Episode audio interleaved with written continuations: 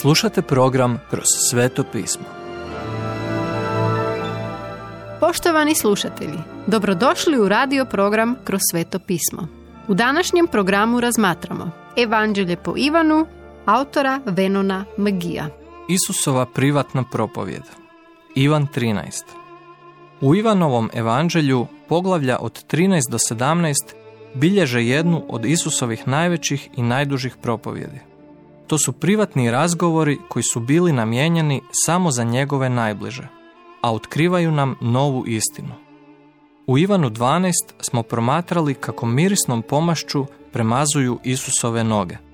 Sada u Ivanu 13 učenici dobivaju dobro pranje nogu. Naš gospodin je namjerno oprao noge svojim učenicima. Znao je da ima još samo malo vremena, pa je radeći to zauzeo mjesto sluge i poistovjetio se s nama. Također im je želio iskazati svoju ljubav do vrhunca. Zlo je stajalo na putu, pa je želio svojim primjerom zaštititi svoje. Kako nas Isus pere danas? Rekao je da postajemo čistim putem njegove riječi. On nas čisti tako da možemo imati zajedništvo s njim. Kad mu dolazimo do križa radi spasenja, čisti nas u potpunosti. No dok živimo u ovome svijetu, često se zaprljamo puštanjem grijeha u naše živote. Kad hodamo u svjetlu, a to je riječ Božja, krv nas Isusa Krista čisti od svakog grijeha. Nakon toga, sve što trebamo jest oprati noge od nečistoće koja dolazi kada zgriješimo. Kad je Isus oprao noge svojim učenicima, u stvari je rekao Kršćani, želite li radost u svom životu? Održavajte odnos s Bogom svježim i čistim. Priznajte pogrešne misli i dijela. Da biste imali zajedništvo s Isusom, morate se svakodnevno baviti s grijehom. Ako priznajemo svoje grijehe, prva Ivanova 1.9, znači da stavljamo svoje noge u njegove ruke kako bi ih oprao. Dok to ne učinite, Isus kaže da ne možete imati zajedništvo s njim. Povrh toga, ako je Isus naš gospodin, perite noge jedni drugima. Umjesto da maltretirate palog brata, pokušajte mu pomoći da se vrati. Čineći to, perete mu noge. U ovom preljepom prizoru našu pažnju sada preusmjeravamo prema najvećem zločinu svih vijekova, judinoj izdaji Isusa.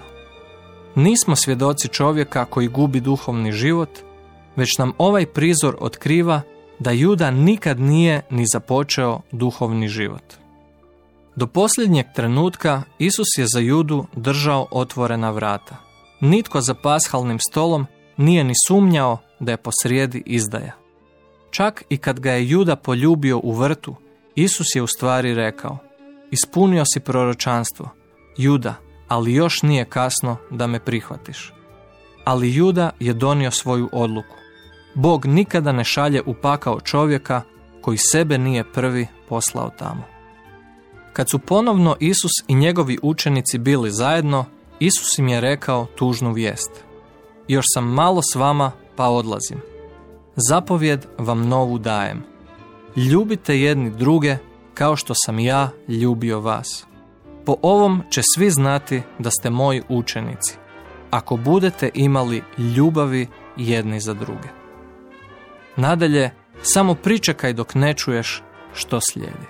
Poštovani slušatelji, emisiju Kroz sveto pismo možete slušati svakoga dana od ponedjeljka do petka na City radiju na frekvenciji 88,6 MHz na području Velike Gorice, odnosno Zagrebačke županije i na 104,9 MHz za područje dijela općine Lekenik, odnosno Sisačko-Moslovačke županije. Pozivamo vas da nas posjetite na mrežnom mjestu ttb.twr.org i www.kršćanskiradio.org gdje možete poslušati dužu verziju programa kroz sveto pismo.